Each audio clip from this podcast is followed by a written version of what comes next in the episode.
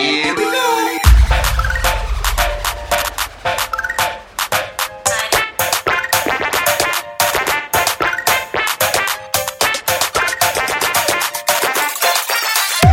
And welcome to another Nerds Amalgamated episode. I am the DJ, and with me today are two fine gentlemen, the Professor and Buck. Yeah, shame there's only two fine gentlemen on this show. Oh, come on. You're not counting me out now, are you? No,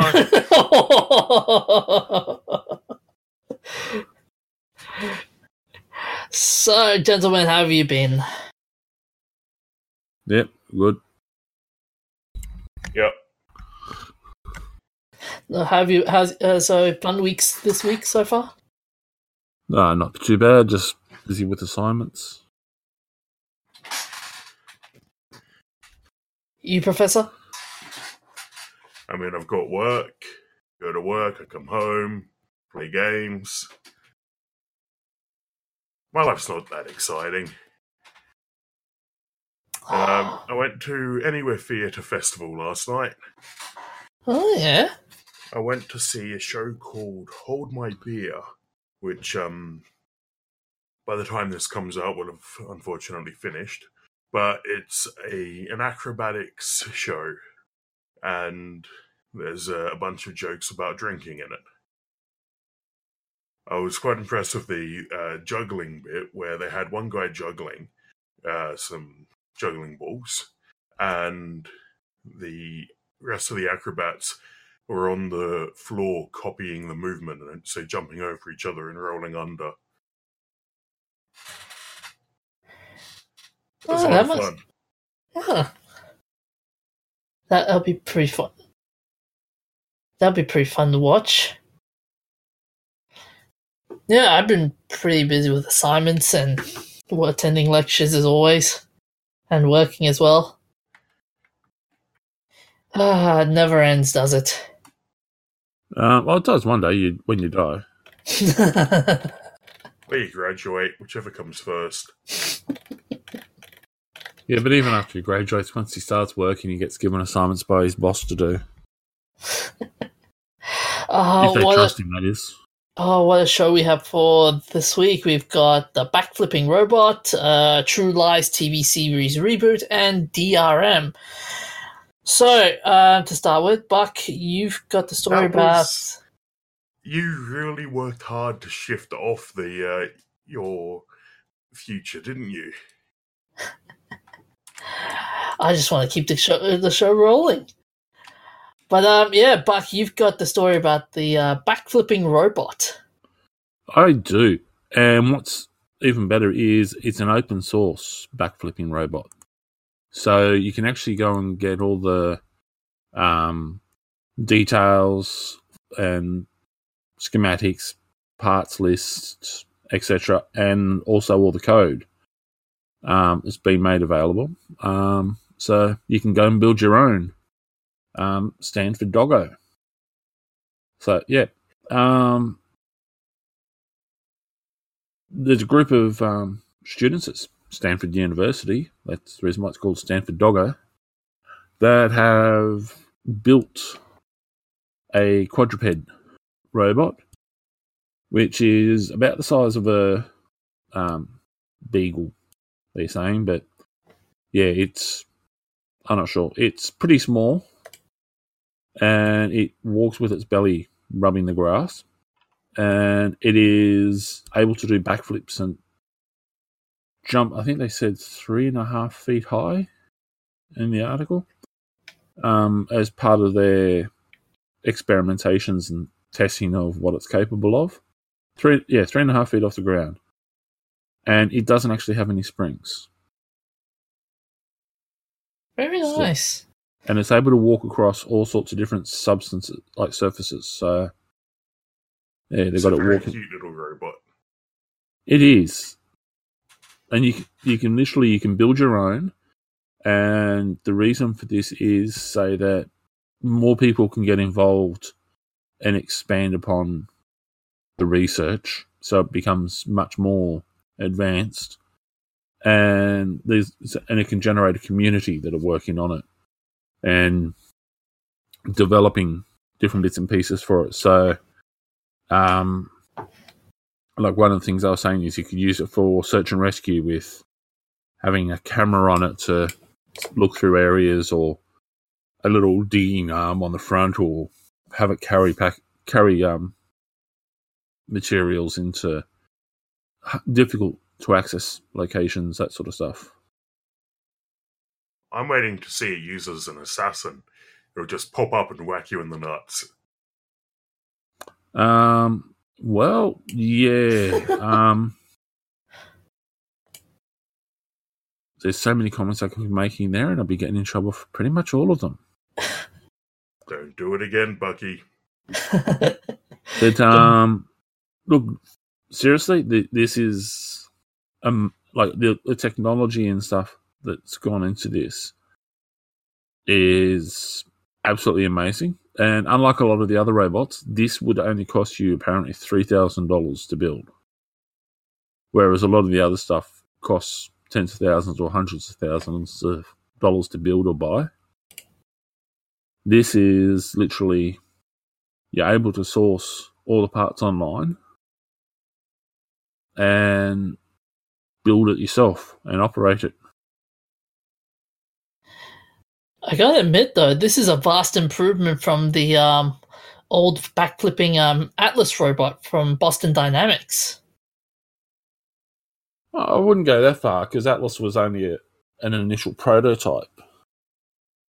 This is, and you got to remember they've also got um, Spot and a few of the other robots that they've got going on there.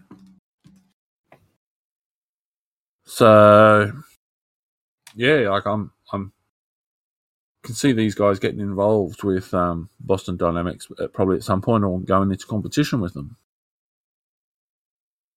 Although I gotta admit, when I first saw the uh, backflipping robot, it just my mind all of a sudden went to that old Simpsons episode where Martin buys a backflipping um, dog robot called and called Flipsy, and uh, it uh, it is just so funny to watch once you see that clip. Uh, I'll take your word for it. See me, I when I first saw it, I was like, "That is cool," and I started wondering about all the mechanics and hours of coding that would have had to have gone into make it so that it does this. Um, yeah. So, look, honestly, it's what is it? Um, it's it's six kilos. I think it is. Um, oh no, that's um the Stanford Woofer, which is twice the size of the doggo. So yeah, It's a three kilo robot. um, oh sorry, it can carry about six kilos of equipment, and is twice the size of doggo for Woofer. So um, they haven't said if there's a weight load for um the doggo, but the Woofer is currently able to carry six kilos of weight. So Well, we've got to get it up. the size. Doggo looks like just a tech demo. Um, yeah, look, I, I'm not going to criticize it. It's better than what I could come up with. It's adorable. It's got that going for it. I Maybe- could. Uh, oh, Maybe we could get a voice chip into it, and it could replace. Um, yeah, let's. Um, we might need to just move on from there. I could. All, all I'm gonna say is, I think this would be perfect for education in terms of teaching kids um, robotics. Um, I mean, good- this might be a bit advanced for school kids Well, at the moment. Give it, give it a few more years, and they'll be doing stuff similar to this. But yeah, because like I know they do um, competitions in Japan with small robots, but yeah, yeah, move over Lego techniques. Hello, doggo. uh, it's just because of the. I think you're thinking of. Uh, I think they're Mindstorms. they're the actual robotic programmable Lego things. Yeah. But um yeah, look honestly, the the this takes two people to control it. There's um one person who carries a kill switch as a safety aspect, and then another person who operates it with a laptop or a tablet. So it's it's not a simple remote control operation system. It's pretty advanced.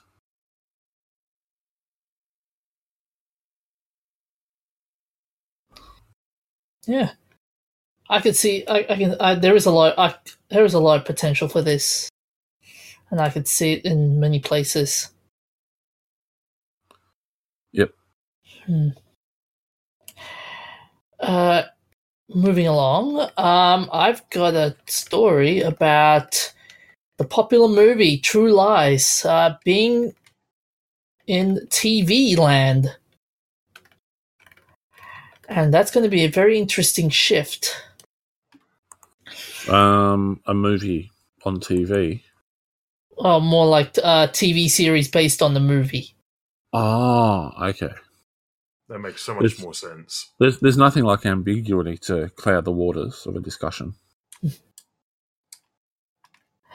So basically, uh, the idea for James Cameron 1994 spy action comedy thriller True Lies has been flo- floating around for nearly a decade now, with Cameron involving himself in, in the early going.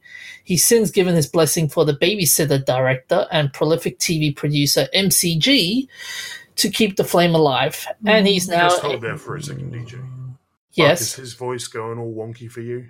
No. Okay. Just my end then. Mhm. Yes. Carry on. and he is in he is in uh, he in turn is now do- aiming at disney's streaming service so originally um he he was supposed to make a sequel after true lies but um james cameron was so busy making avatar and um he and and alita he decides the natural natural iteration would be a tv reboot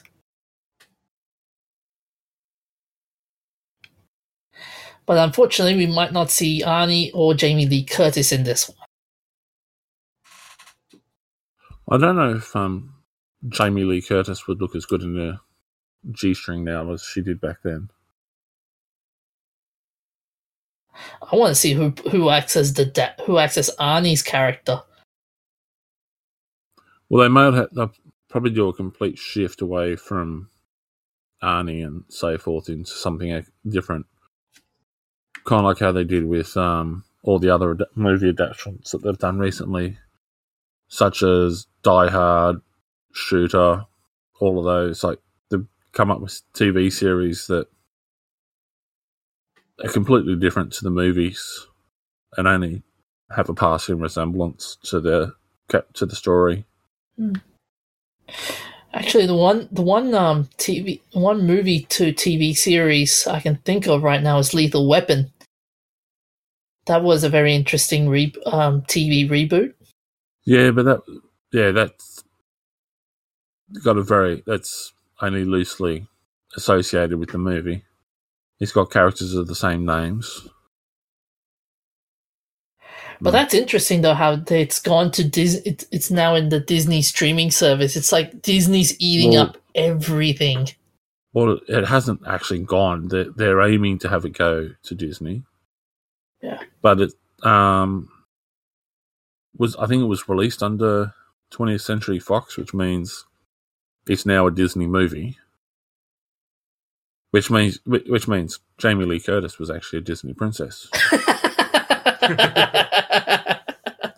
I wouldn't say that about Arnie, but I would say about Jamie Lee. so, does that mean we get to see a Disney movie feature in the next Wreck It Ralph movie? Jamie Lee Curtis character as Disney princess on a pole. Um, I'm getting a bit concerned about where you're going here. An well, you animation, see, an animation of a Disney princess dancing on a pole. Yes. I'm not even going to unpack that. That's just. I, I just had to stop him there by saying that it was just he was starting to go a little bit strange. We apologise, folks. I mean, does he ever not? But um, they were saying uh, the the other interesting thing is going to be like with the Disney with the Disney um movies. It's not going to because in True Lies it was just like guns, um, guns, terrorism, shootouts, and a bucket load of gore. Like now you go to Disney, it's just like okay, we're to have to limit it, limit all the violence to just one itty bitty shoot. There's like one shootout per per season. Can we shoot you? I don't know. They'll probably just um, feed it out through Fox or one of their other sub companies. Yeah, like it was 20th Century Fox that made the movie. So if they're doing the series, the TV series, they'll probably do it that way. And yeah, it might be on the Disney streaming service, but it'll have the appropriate MA rating or whatever. Yeah, I'd be surprised if Disney wouldn't have uh, very strict parental control mechanisms. Yeah.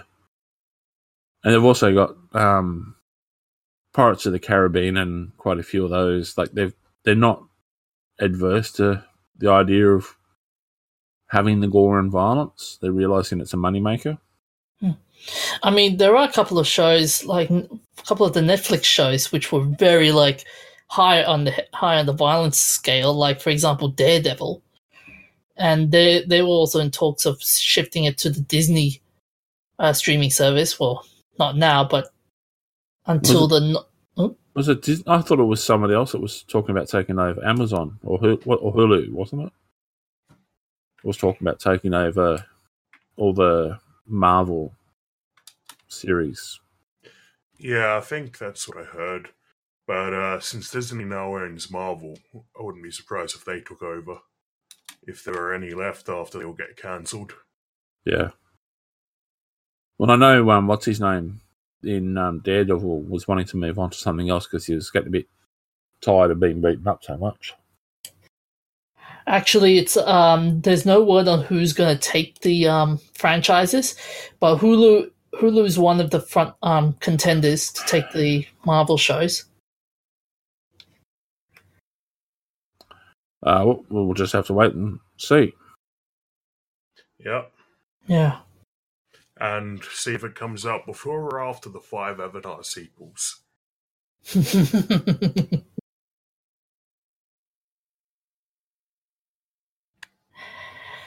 Uh, but do you like that idea of how a couple of the movies are shifting, the movie movie franchises are shifting to TV franchises as a whole? Well, it's not a new idea. It's been around for decades. But um, if it's good, I don't care. Yeah? Mm-hmm. You, you uh, take it you agree with it, Buck? Um, yeah, if it's done well, I don't mind. And yeah, as Professor said, it's not a new idea. A lot of movies were released with the intention of it becoming a series. And it's, when those movies have been stinkers, they've just gone, we might just want to back away from this one. Yeah, that's true. That's true. Okay, anyways, uh, moving along. Um, Professor, you've got a story about DRM. Something battered uh, Bethesda managed to release Rage on the Bethesda store without DRM. So they've now gone back and removed the DRM from all of the other stores because there's no point in having DRM if it's already out in the wild.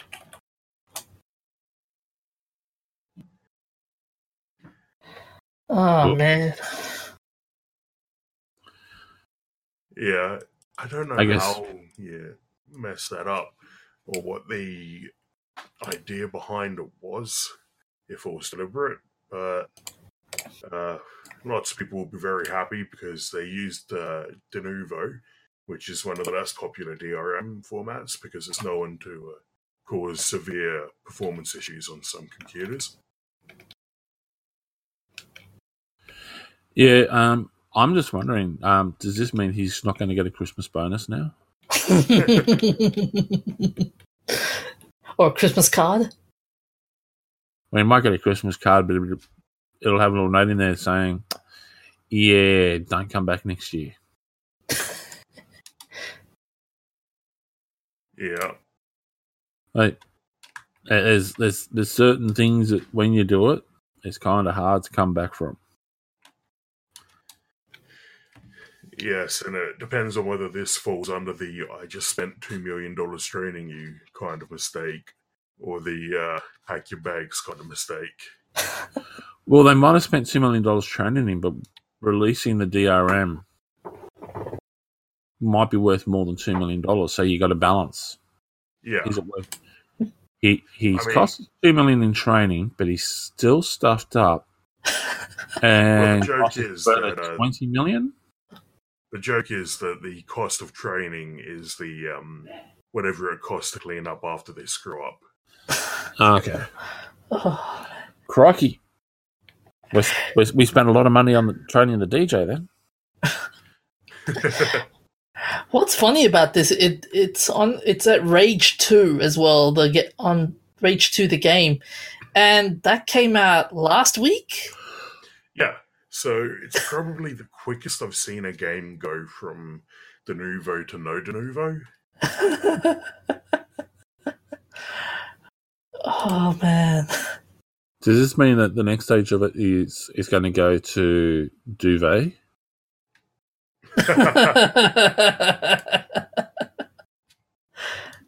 Because let's face it, like there's some there's some serious snooze factor going on with some of the people at Bethesda at the moment. Yeah, I've heard Rage is pretty mediocre. Well, not just that, but you got to be a bit of a, a dozy turkey to make make a mistake like this. Yeah, I saw a theory that um they never intended to have it on the release version, and it was just to make sure that the review copies didn't get leaked. Uh, I'm Mm. not sure I buy that either. Maybe they're just trying to ge- generate some goodwill, like after the all the fallout from Fallout seventy six. But they could have Maybe just not uh, done it to begin with. People What? would have been happier with no DRM than uh, than Yeah. and then getting rid of it. I I am not going to go anywhere with that because of the simple fact that they made such a big thing for the launch of Fallout 76 and it's failed. So yeah, there's some dozy. do- uh, When I say dozy, I mean like yeah, they're they're they're not thinking before they do things and Yeah, que- questionable intelligence. Like these guys didn't even make it onto the special bus. They couldn't figure out which side of the bed was supposed to be it, the other way out. oh man, Bethesda's credibility after all this. You would think Rage Two would be that game that could potentially fix Bethesda's ho- um image, but nah, it doesn't. well, Uh, it's Bethesda. We all know whatever's going to happen, people are going to buy their games. Yeah, like Bethesda's stuffed up on a few things, but generally they're pretty bankable as a lot of the stuff generally works. There's just minor issues and they always come through to fix it up in the long run. Just sometimes it takes them a, a few more years. But yeah. I think it's um the greed factors taking hold there the same as it has with the others. And it's just yeah, it's a cancer that's ruining the industry that they're all looking at the dollar signs and ignoring what makes what makes that money is people enjoying themselves and having fun. Yeah, yeah. Listen Yeah. listen to the customers, not to the idiots and the sit around a boardroom. I think that's what's al- that's what's already happened with EA, and they're paying it heavily. Uh, it's not just EA; it's all of the studios out there are doing similar sorts of stuff. Like we got um Call of what is it? Bat- is it Battlefield? Yeah, Battlefield's gone over to Battle Royale because that's the latest craze, and everyone's all doing the same thing. And it's just getting stupid. Like next thing we know, it's going to be they're going to be doing um, Battlefield in the form of Dota or Heroes of Newerth or something like that. uh, it's just it's just mind-bogglingly stupid that everyone's all trying to copy each other for the same thing rather than hey we got a series of games here that have been doing well. Let's keep devo- developing that storyline and following that pattern because we've already made a truckload of cash. Instead of just going hey you know we got this excellent idea that's been working but these guys over here are doing something different and everyone seems to like like there's a lot of people that seem to like that so let's just scrap the idea that we've we, have had going and is successful, and just totally throw it under the bus and make it retarded. Yeah. What I'm hoping to see though is um they're so intent on having DRM for the first three weeks or so of a game coming out because um it takes about that long for most games to get cracked, and you get most of your sales in the first couple of weeks. So you're you're really making most of your money at launch, mm-hmm. and uh, so that's the key reason why they still use DRM. They're trying to stop people cracking the game before they've milked for as much as they can. So I hope that uh, more companies are going to start removing DRM once the initial sales window is gone. Just a quick question, DJ. Yo. Do you know what DRM stands for? Uh, digital rights management. Ah, uh, just checking. No, it's for a doctorate of robotic music. You mean dubstep? God, it's horrible. yeah.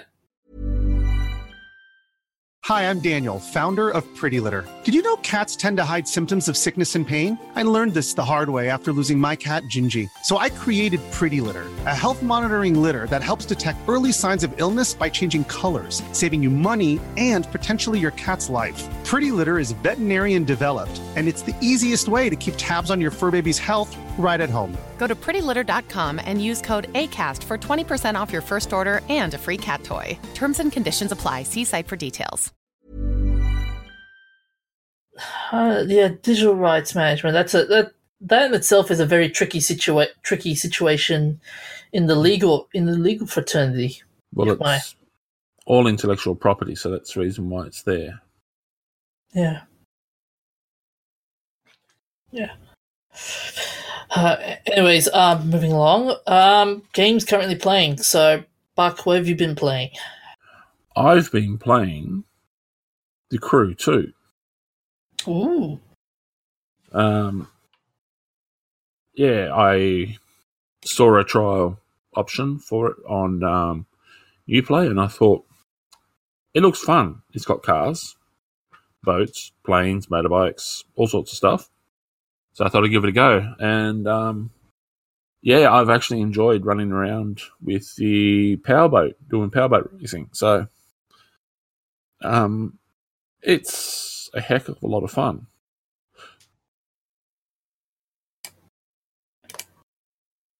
So you're gonna get the new get uh, the whole game, or keep, or just get the demo?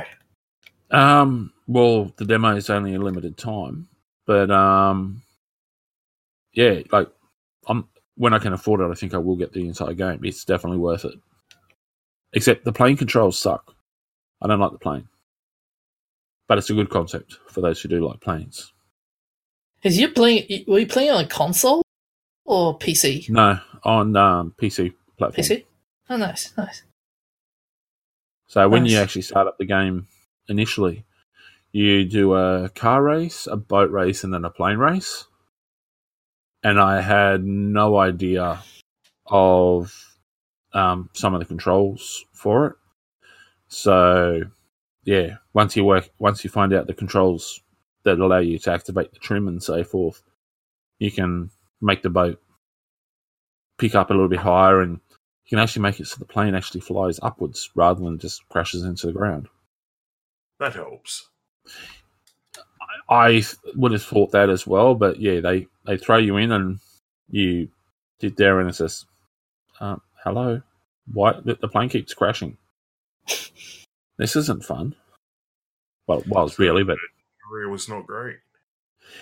the the initial startup is pretty crap, but um, once you work it out, it's probably a lot. It's a lot better. Um, it'd probably just be a matter of getting used to flying the plane, but yeah, like you get to do an air race like the Red Bull Air Race. So, what's not to like about that? Yeah. I went to see the one in Perth about 10 years ago.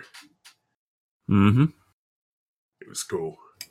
The, well, the initial race for this is in New York. So you race around the streets of New York, and then you race along the Hudson River in a big Did you power boat. it? No, I didn't sully it. It's been sullied. It does need to be sullied again. Although I came close to doing a sully with the plane. And the DJ is sitting there now scratching his head going, What? No, no, I, I know what you're talking about. To how many times have you come close to doing the Sully?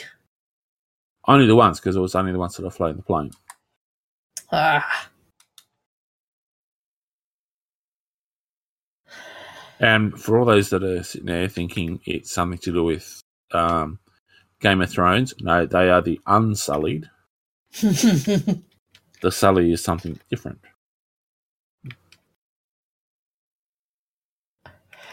How about you, Professor? What have you been playing? I uh, got in a few games of Cataclysm Dark Days Ahead. They all ended pretty badly.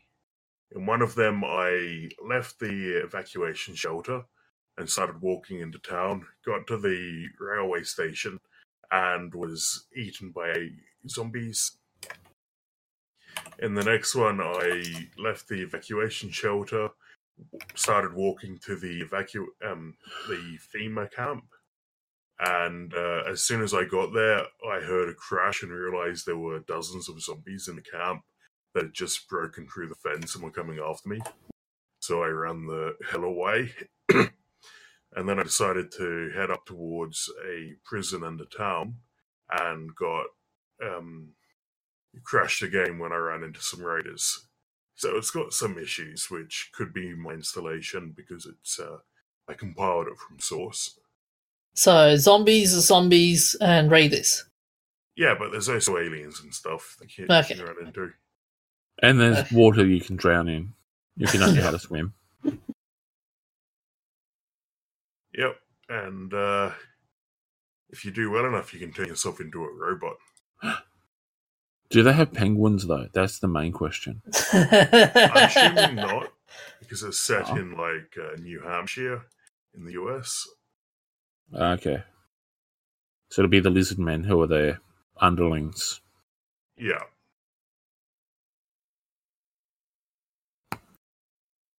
Have you found any um, Chinese hackers getting involved? No, which is incredible because it's a single player game. That's amazing. Oh. Well, that's probably the reason why they're not there is because it's a single player game. They can't rip anyone off. Even with their better computers, they can't rip anyone off. no, I found the immunity to Chinese hackers. Actually, because this is you were saying you, you made a character like yourself based on yourself as. I, I I've got a challenge for you. Make one like um what what's it, what's that moron um sixty nine or little pump or whatever. oh, Yeah, Takahashi sixty nine. Yeah, a, a, a, a moronic retard that looks like he's been drawn all over and ridiculous hair, dubious intelligence, and yeah, Well, the great thing is the character customizer is really strong, so you can uh, set yourself to be a drug addict with no intelligence. oh, so you can do a mumble rapper. Yep. Sweet. We'll have to let the um, guys at Cutscene Saga know about that because then they can do a, a review of that and make fun of mumble rappers. And that makes bingo Yep. before halfway through the show. no, it doesn't. We haven't given a shout out yet. Yes, I did just then. Oh, yeah. Cutscene, okay. Cutscene Saga. Okay. I'm just going to stick my head back in the sand.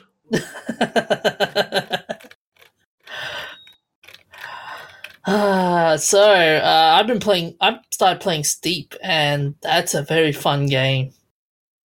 Hmm Very funny. It, it reminds me of um, Tony Hawk, the old Tony Hawk Tony Hawk games, and they were fun. Uh, okay. Yeah, the pro- I need to work. I need to keep working on the controllers because I'm trying to brake and I can't brake. I can.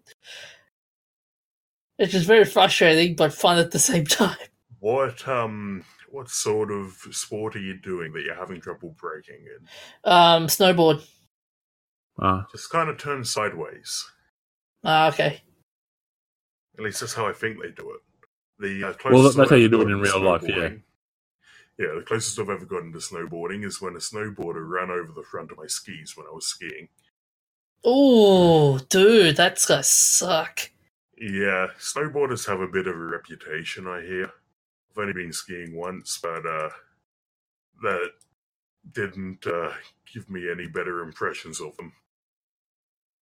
Yeah. Um, I've only been skiing a couple of times, um, but I'd love to go snowboarding. But that was more because of the fact that I used to be a skateboarder. Um, and I can't see the point of running over somebody else's skis. Like, there's plenty of mountain to go skiing on. Where the people are skiing is not going to be as much fun if you're on a snowboard.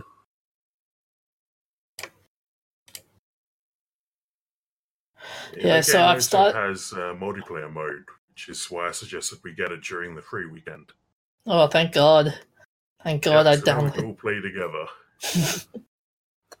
and we can uh, Bucky can be on the snowboard and run you over. Well, actually, I was just thinking they they've got the guys there with the um doing the parasailing. Yep.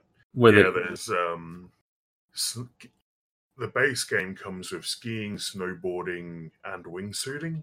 okay, You can unlock um, parasailing, sledding, and a few other things. But wing wingsuit will be fine. I'll just come down on the wingsuit and just slap him up the back of the head. They're probably going at the going at the speed these guys have been going at. It'll probably break my hand, but it'll also break his head, which is already kind of Wingsuiting's- broken. Wingsuiting's uh was very very it very hard to um control. Like you got the you, you, you have to try and pr- um pr- not anticipate the um the dip. you know, you're supposed to be in the air when you wingsuit. Yeah, yeah, yeah I'm, know, but um And what are you going for the dip? Leave, Um, the, leave the I- chips and dip alone on the table and go. I mean, when you're trying to get through the checkpoints, there's some some of them are very Ah. deep dips. Yeah, but that helps you um, gain speed and push back up high. So you maintain momentum and altitude. Which mountain have you been uh, snowboarding on? um, I started play. I'm just doing the Alps for now. Yeah, I'm not sure if it's in the base game or uh, an expansion, but they've got uh, most of the the big seven mountains, and uh, including Everest, which uh, you reckon would be really fun to ski down. Okay, fair enough. Um, all right, so moving along. Um, so we got some shout outs.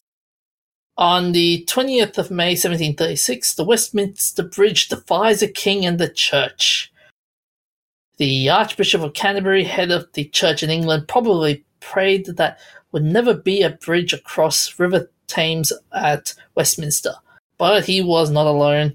Up to the end of the 17th century, most traffic moved up, the, up and down on the river rather than by road.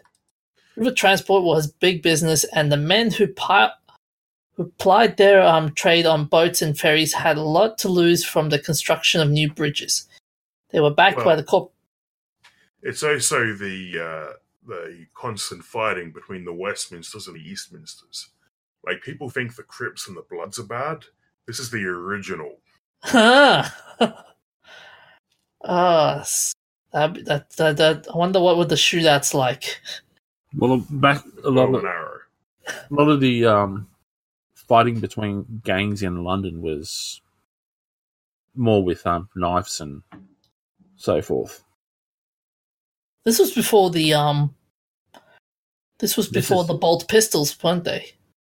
Um, yeah, probably even it was. This would have been back at the very early stage of um, flintlock pistols. That's right. Yeah. Um. you, So you, you never wanted to have that go off when you're loading it because you're pointing the barrel at yourself. uh, nasty, nasty pieces of work they were. Yeah, they're so much better now. You can load and fire hundreds of bullets in a minute.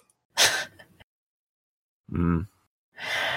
Alright, so they were backed by the Corporation of London, which didn't want trade moving to the fringes of London, but claimed its main objectives were the loss of cult custom to the watermen and to the city markets and the danger of navigation of the river being impeded. One of the claims was that if the watermen lost their jobs, there would be fewer readily available seamen for the navy if England went to war.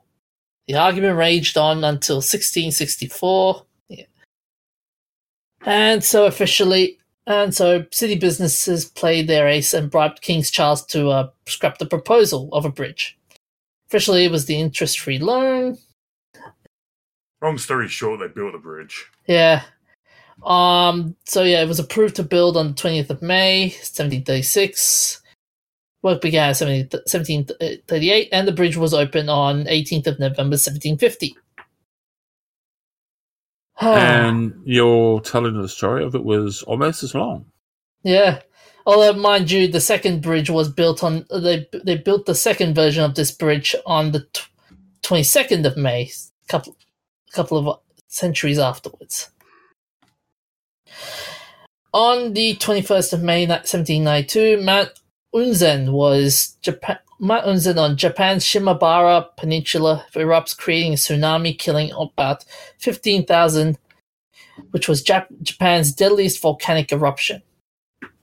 On the 21st of May 1980, Star Wars Episode 5 The Empire Strikes Back, produced by George Lucas, opens in cinemas in UK and North America.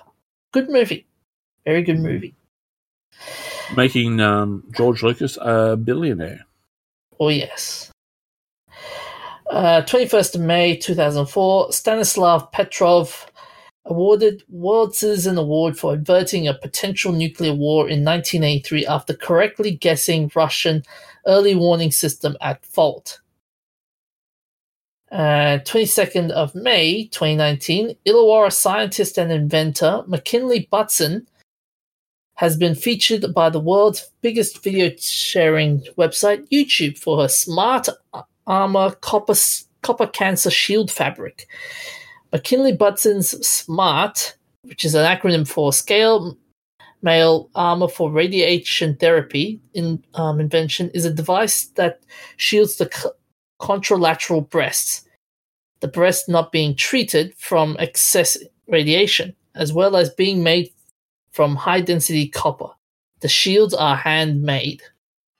This is great because it's one of those things that you see it and you think, how did no one think of this before?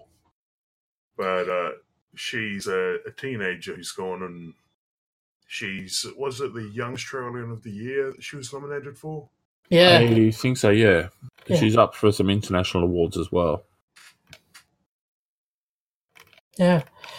Uh, as for remembrance, so we've now moved to remembrances, which on the 20th of May 2019, Niki Lauda, uh, Austrian Formula One driver, a three-time F1 World Drivers' Champion, winning in 1975, 77, and 84.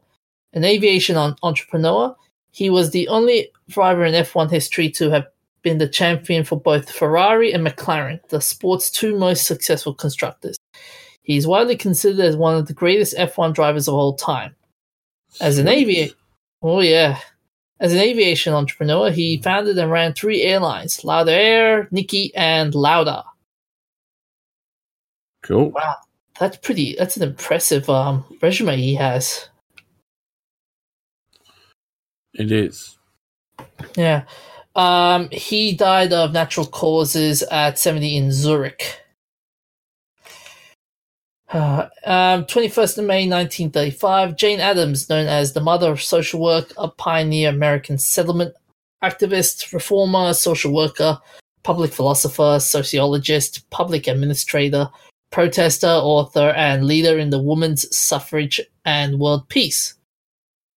She co-founded Chicago Hull House, one of the famous America's most famous settlement houses. In 1920, co-founded the ACLU, and in 1931 became the first American woman to be awarded no- Nobel Peace Prize, and is founded for and is recognized as the founder of social work pr- pr- profession in United States. She died of cancer at 76 in Chicago, Illinois.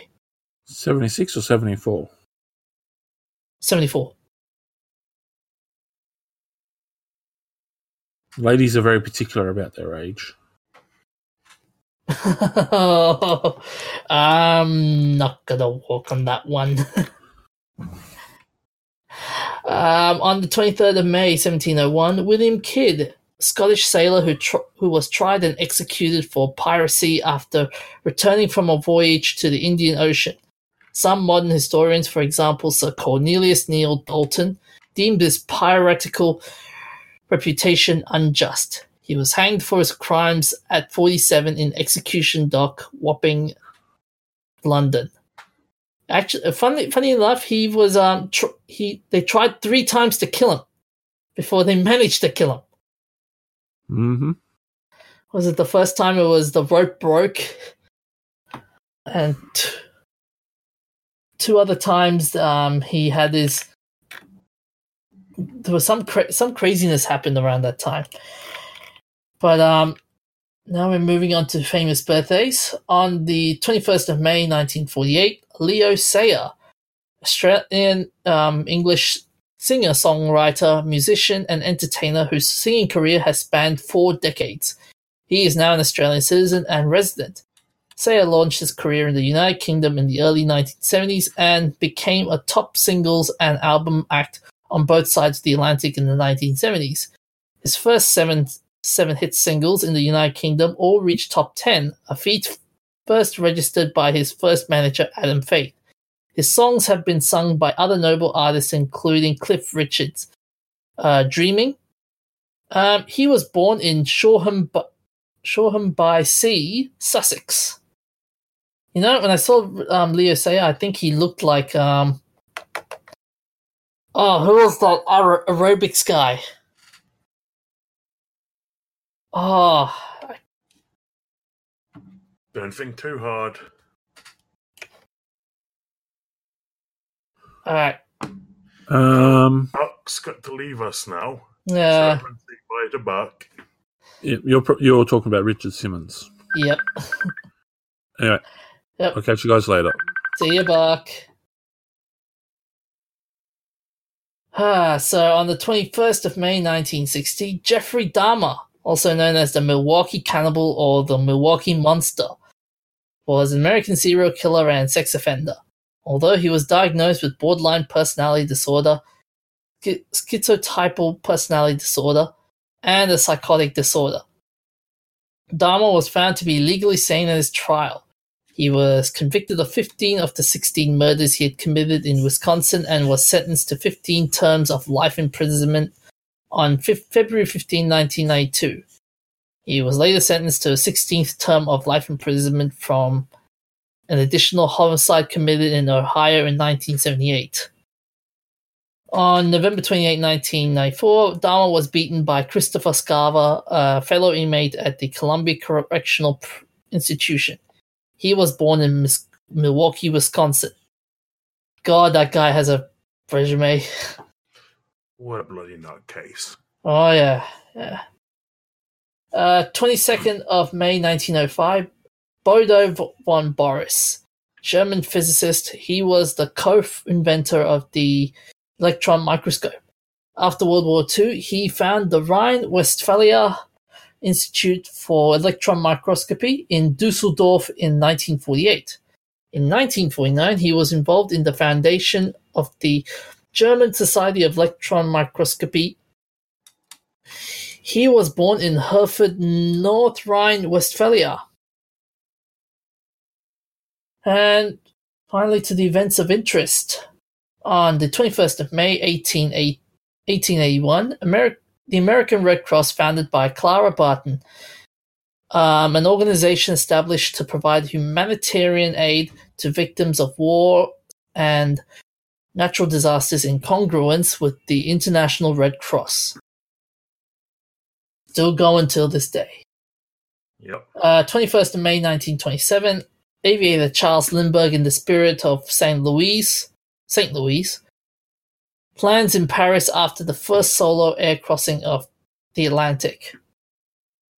21st of May 1932, after flying for 17 hours from Newfoundland, Amelia Earhart lands near Londonderry, North Ireland, becoming the first transat- transatlantic solo flight by a woman. This is really great that it's the same day, five years apart. Yeah, Both the first male uh, crossing and the first female crossing. yeah, pretty cheap, pretty, pretty impressive too. Like I, that's a lot of en- endurance for both Yeah. of them to do. In the planes they were flying, they're not great aircraft by modern standards. Yeah, yeah. Uh, and finally, on the 22nd of May 1906, the Wright brothers are granted U.S. patent number 821,393 for their flying machine, which subsequently started the patent war. Ah, that was an that. Do you um, have any summary about the patent war? The patent war, from what I've gathered, is centered, it's centered on the patent they received for their method of an air flight of an airplane's flight control, which was a battle between the Wright brothers and Glenn Curtiss. And Okay. uh, yeah, so in the 1916, the 1906, the Wright brothers received a patent for their method of flight control, which was fiercely defended for years afterward suing foreign and domestic aviators and companies, especially another U.S. avi- aviation pioneer, Glenn Curtiss, in an attempt to collect licensing fees. Yeah, there's a lot of argument about the um, exact timeline of the first flights and inventors. Although I just out of curiosity looked up the first US patent, since uh, we've got a link there to the exact patent for the uh, flying machine. The first one is a locomotive steam engine for rail and other roads. The first is that the first patent. Yeah, the first US patent, Oh, invented by John Ruggles. Or Ruggles. Uh, yeah, just looked it up for fun. It's pretty cool that you can uh, look up like the original drawings and stuff for each patent on uh, Google. we'll post it up on the show notes. Um, Yeah, anyways, that's the uh, end of the that's the end of the show. Um, do you have anything to add in, Professor? I do not. Uh, anyways, um, that's all for tonight. Um, you can find us on Twitter at namalgamated. You can email us uh, your feedback at nerds.amalgamated at gmail.com. Uh, you can find us on the audio platform Spotify, Stitcher, iTunes, Um, you can also find us on that's not canon.com where we have an archive of our previous episodes and also some very cool merchandise. Um, you can also find um, other That's Not Canon production um, podcasts such as Cutscene Saga, General Queries, and My Songs Suck. Uh, Yeah, they do, DJ. I pun? know you sang songs. not with the not with the voice currently, but uh, no. Um, that's about it. And uh, see, see you guys. See you next week. Oh, and to quote Buck, uh, take care of yourselves and keep yourselves hydrated. Ooh.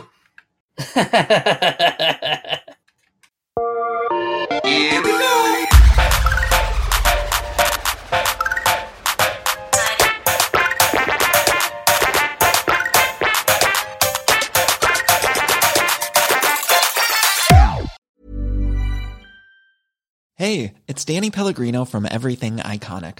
Ready to upgrade your style game without blowing your budget? Check out Quince. They've got all the good stuff shirts and polos, activewear, and fine leather goods, all at 50 to 80% less than other high end brands. And the best part? They're all about safe, ethical, and responsible manufacturing. Get that luxury vibe without the luxury price tag. Hit up quince.com slash upgrade for free shipping and 365 day returns on your next order. That's quince.com slash upgrade.